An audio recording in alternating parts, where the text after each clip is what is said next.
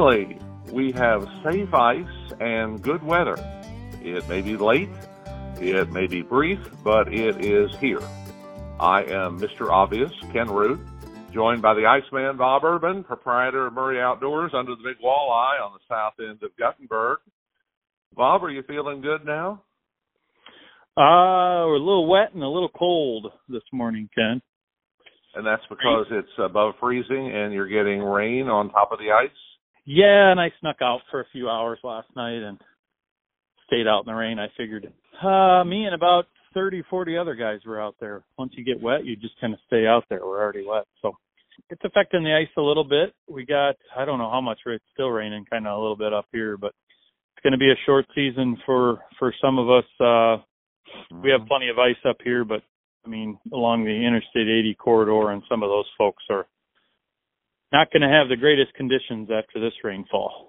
Uh, I've been watching Facebook, uh, you and several other people, and there's some pretty darn good catches. Uh, what are you picking up now out of the river? Yeah, the bite's been really good, Ken, for this last 10 days or so for just bluegills. Really emphasis on Busse Lake. A lot of guys are fishing up in Prairie, doing some other areas, but my numbers come from uh Busse Lake. A lot of folks that are fishing here just north of Guttenberg, uh, just north of the Big Walleye, about three miles, right? Yeah, and but I also see some people with ring perch and some people with crappie. Yeah, so we're fishing bluegills. Uh, if you're fishing for bluegills early on, there you're catching ten to one. You're keeping Mm-hmm. you're keeping one bluegill out of ten. You catch a lot of smaller ones, and then uh crappies just started picking up, doing a lot of them, and then perch as well. So that bite is picking up, and people are getting spread out all over the lake and and roaming and and getting some of those as the water comes through the hole. When we're getting thawed out here and getting some rainfall, and the temperatures are getting better, that's always a better bite for the crappies. Well, can I look at it one other way from talking with these uh, fisheries biologists from DNR? If you got a lot of little bluegills, that indicates health and it indicates future of uh, a lot of big fish. Hang on one sec, Ken. We're interrupted by Bob selling things. He seems Yeah, to we think just sold that a- at the sold a new- store. New Vexilar here. What do you have? Oh, a Vexilar. Um, I always Oops. do low power. You sold a Vexilar. That's good. This is your Zoom. Teaching about Zoom and then low power is what I usually use. That's your gain. That's your sensitivity. Yeah, right up here. That's your sensitivity. Yeah, and you don't need that much. If low power, you're on low power, you don't need much. But it should be. We're at 48 foot right here in the store. That's how deep we're at. It's pretty deep. That's your- Well, where do you plug it in at? Uh, charger's right here. Oh, that. So that's part of your combo pack. You get the charger right there, and then you just plug into it. Then you don't have to worry about this. There's one fuse, fuse there, but this is all connected. Just plug in right there, and you're set to go. Yeah. Cool. Alrighty. Thank you. Did you get that service, Ken? Yeah, did you sell him the solar panels for the tent that he can plug in directly? No. It's all still, it's all still lithium battery. Yep. So we're still mining lithium. But may I go back to the number of little fish? What's your take on that? Is that obnoxious? Is that an annoyance or is that hope? Uh, so it's actually really good for folks that are just getting out. Got a phone call, Ken. Hang on one sec. Murray's Outdoors. This is Bob. Uh huh. Pretty good. And Busse would be the place I'd send you if you just if it's your first time going. Yep, Island Island Road. Yep, and you'll see where everybody parks on the south side of the road, and and uh, you can go out and amongst the folks and uh, grab some waxworms and a jig, and you can start with that. Um, come up from the bottom about six inches, and you'll start getting some bluegills there. Yeah, I can chat with you then and tell you what what I've been using. Yep, no problem. Bye. Ken, we're also getting a ton of calls. Just how's the ice? How's the bite? Um, and we just need to tell, listen to the podcast, right? Well, you, you do everything. Put it on Yeah. Facebook, and uh, maybe you can throw a big sign over the top of one side of the big walleye and explain, you know, what's going on right now. Uh, get Nolan up there putting letters on it. Yeah, Um, exactly. So to finish up here with these little fish showing more of the health of the river. Yeah, I agree with with that. We have different gear classes, which is nice on the Mississippi, and and we're catching smaller bluegills, smaller crappies, smaller perch. we have we have a really good number of next year keepers, which is common for Busse Lake, where I wouldn't keep you know six to seven. And boy, after going about three or four times, you might get annoyed. You try some different stuff, but if you're just looking to scratch that itch and get out for the first time, which guys still are first time out, it just gets that you know, oh, I remember how to catch fish. I remember how to use my electronic. I remember how to use my camera. It's really good first spot for folks. And you heard on that phone call guy just called. First time ever ice fishing. Stop in, we'll hook you up, tell you how to fish, and and and get you on some bluegills because that's there's a lot of them there. Good for the river, good for the year classes, and and we're getting some some really nice bluegills as well. So for you and for those people who fish a lot, this is a great time. I'm sure it's a little bit of heaven to be out there and fishing. For those people who are listening or maybe want to convey to someone else in our words, what would you tell somebody who says, I don't understand the allure of ice fishing? Who there's a lot of people that that say that or they're like, I'll never go out in the cold or I'll never like the cold. Kind of you, I guess, Ken. When you're, have you been ice fishing? oh yeah, yeah. Years past, uh, years. I certainly have. But I'm also old, and I have a house in Florida, so exactly. I'll be back. Yes, exactly. So there's they are people like that that they're like, I just don't understand the cold, but there's there's several guys Ken that just exclusively ice fish. They don't even fish in open water. Um, there's something about it. I don't know um, using the electronic, trying to get those fish uh, jigged up to where you're choosing the right bait, you're choosing the right jig, you're doing the right cadence on the jigging. It's just, I guess, it's fulfillment of doing the right thing or a combination of right things and having a successful day. When you come off with a bucket full of fish, it's it's a pretty fun day and it gets addicting. So last night I went out on myself. I've been sneaking out of the store here just going out. But there's a lot of folks out there that I know fishing next to them, and you're and in Busse Lake you're fishing ten feet away from people. But uh Joel Mosher and I and uh the legend Kenny White went out. Joel's not quite a legend yet, but uh yeah. We went out and and those guys Kenny put some crappies on the ice with some tip downs, and we were jigging up bluegills and crappies, and haven't really done the perch. Um, perch are in a different area and I'll probably get to that here coming up. But yeah, next week's going to warm up. So if we don't get it done this week, we're gonna we're gonna see what happens. I guess. Well, you asked me if I could find El Nino and interview him, uh, and to make sure we're not sacrilegious here, the terminology actually of El Nino is Spanish for the Christ child. And this weather event, which has been known for a long, long time, tends to peak at Christmas. So that's why it's called El Nino. But the meteorological reality is uh, somewhat more complicated.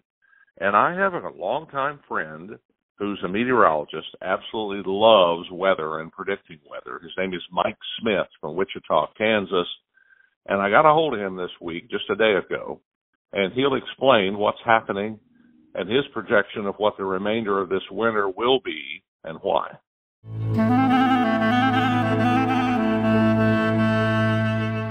Well, Bob, I have on the line Mike Smith, who is a longtime friend of mine and an excellent meteorologist. We worked a number of places together, and he had a company called Weather Data that was uh, really one that did a lot of commercial forecasting as well.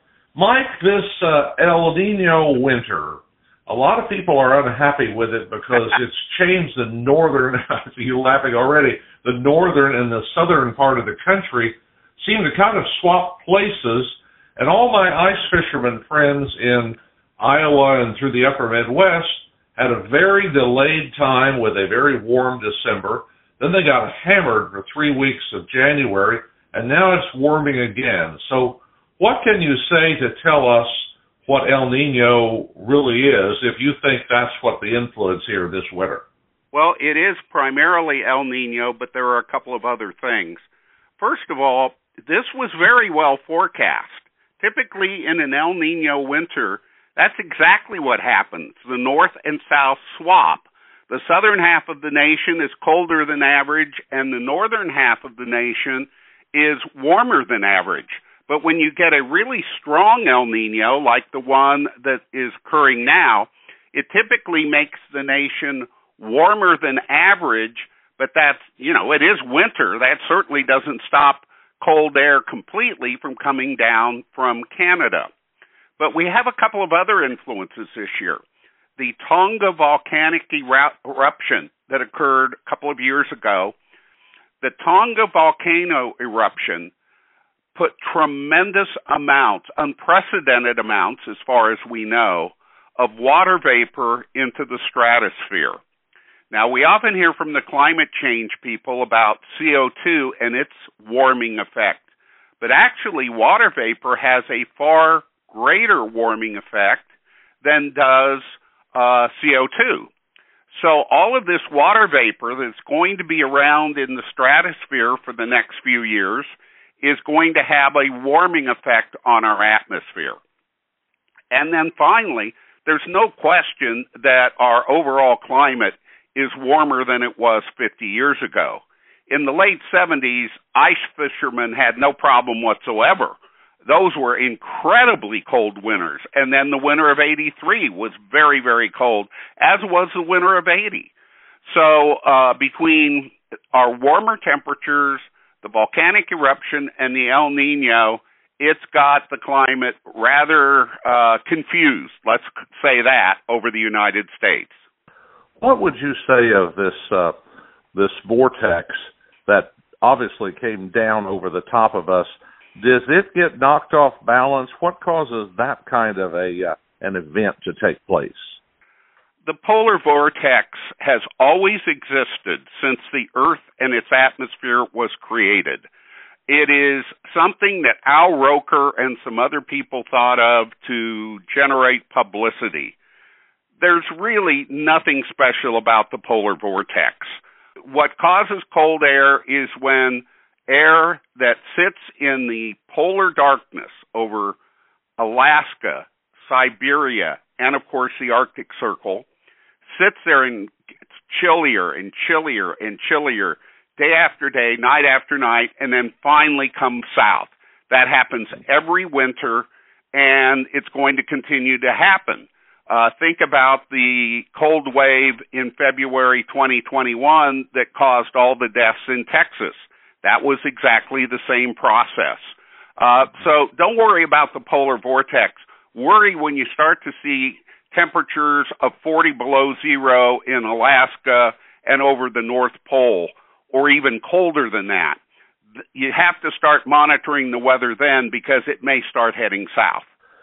Mike, we're going to get warmer here for a period of time, and that may thin out this ice. But uh, what's your call looking at this El Nino and into the remainder of winter as far as the potential for us to keep ice uh, up in the northern regions of the U.S.? Ken, it's really not very good. Um, I'm sorry to say that, but the temperature outlook – uh, whether it's for the next two weeks or the next two months, is generally for warmer than average conditions over the northern half of the United States. And that's especially true in the next two to three weeks over Minnesota, Wisconsin, Michigan, uh, the areas that have so many ice fishermen east through the Great Lakes. So I'm afraid to say it, this is not going to be a great winter for ice fishing. Mike, you do a blog quite often, excellent to information. Uh, tell us about it.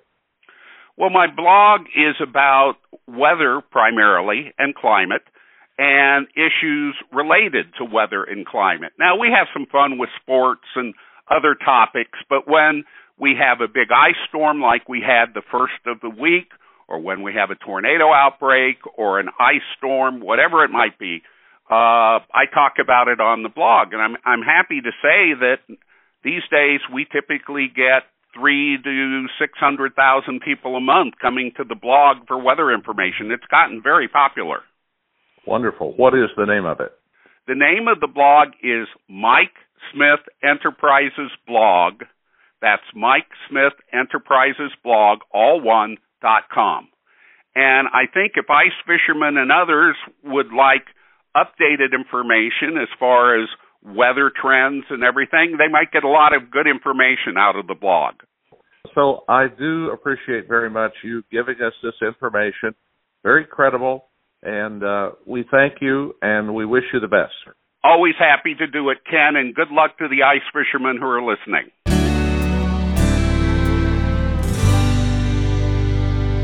That is a very good person to have on because this is the strangest winter that I've been a part of in in quite a while, or that I can remember, as far as the conditions. Well, there's uh, an El Nino of different strengths every several years, and then then it rolls the other way to the La Nina, which means it's either above or below normal temperatures at the surface of the Pacific off of Peru. Um, and uh, they've known it uh, for long enough to be able to sense what the population of anchovies was going to be and things of that nature. So it is real. He really knows his weather, and um, he's done some amazing things in a long career um, with weather forecasting. Well, Bob, let's get back to you. How are bait sales? Oh, it's been very, very good, Ken. We're it's something we've been waiting uh, for customers coming in the door since about Christmas, and this was this was uh, the week, and then we'll have probably our busiest week, uh, record weekend last weekend for ice fishing um, sales and stuff, um, and then this weekend I think will even be better, just because of the folks are getting the memo. Hey, if you haven't gone, or if you your time is going to be limited. They're seeing that in the in the seven days. So if they they want to go ice fishing and they have all their stuff and they have failed to use it, this is the weekend to do it, and we'll be super busy all over the state. I would say on the ice fishing ring, and uh, the first this will be the last safe um, or accessible to a lot of places. The river will come up and and the shorelines will get a little dicey next week, I would assume. So if folks want to come out, this would be the weekend. Um, if you're limited on the weekends, and then next week we'll be fishing hot and heavy as well. Is there some danger of uh, water on top of that ice and people slipping? Uh, you recommend wearing uh, cleats, or what do you say? Yeah, so it's a little. It's some spots are um, slick, and then some spots are mostly slush. If you're in those slushy spots, not a big deal um, there's traction there. But we had about last night we had certain areas um, that ice gets valleyed or where more holes are where there's standing water, uh, about inch or two inches of ice stand or on the ice standing water and and that can get slick um, when you're going through some of that. Cleats are definitely a must um, for for folks. Uh, kids are fine usually, but if the if you don't want to slip and fall and and injure yourself, uh, cleats are going to be a must here for the last part of this, and and uh, just uh, just watching out for a lot of holes. Uh, there is a ton of holes out on the ice, and you yep. got a young you got a young one with a smaller boot that can be a dangerous event as well. I've heard in Minnesota, Garrison Keillor told this story. The guy was trying to get out on the ice to find a relative and was in a hurry and stepped in a hole and broke his leg and uh I can see how that could happen. Uh, that's uh, I don't want to say that, but I just want people to know that you could have an accident out there if you don't watch where you're stepping. Can I could oh that would just be I can feel that pain Hmm. happen. I too, used me to too. do it a lot when I was a little little guy, and then I'd have to spend the time in the the car with a wet boot and a wet leg. But that's because you're looking around at everything else and not in front of you. Uh, biggest thing is the river's going to be coming up a little bit, I would assume, with this rainfall and our shorelines are going to be the things that are going to eat away first, especially when we get into the 40s. Uh, this weekend will be nice. We'll get some freezing temps at night still, and it'll keep our ice in the slush and stuff, so we won't have many issues here. We're getting phone calls like crazy. Uh, we are a little bit different from a lot of these folks that are fishing lakes and ponds. We're we're not freezing up or we're not thawing out. That that nine inches of good ice under that four inches of slop ice we're still going to have that nine inch device. It's just how we're going to access it and get to it. And uh, as of right now, we'll still be good to go. We'll just follow it next week. Tell me where people are catching ring perch. Uh, the perch are going to be a little dicey, so we're all stocked in um, one area.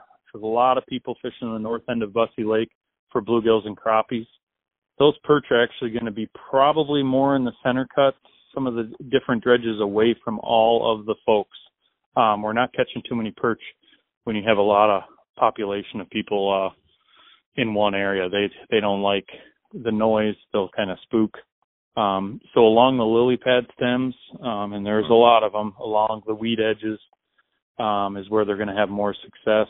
Tip downs, put as many of those legally as you can. Straight lines, however you need to do it with a minnow or a rosy red minnow.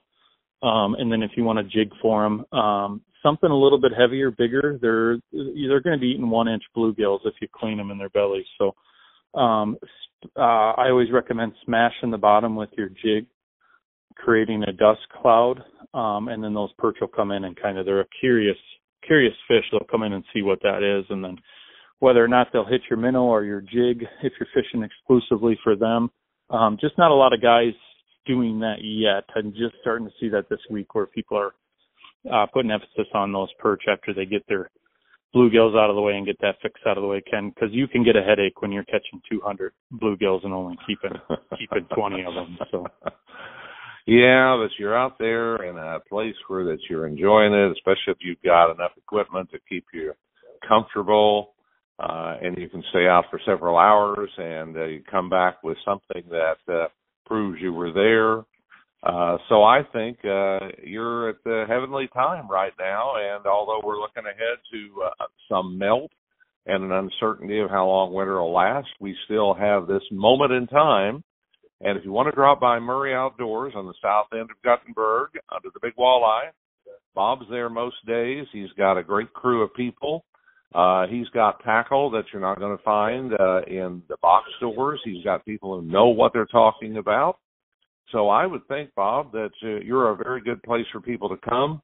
And if they're just starting, like the gentleman you were talking with at the beginning here, you've got that equipment and you can take it all the way to the far end on Vexilars and uh, cameras and uh, $250 ice fishing rods.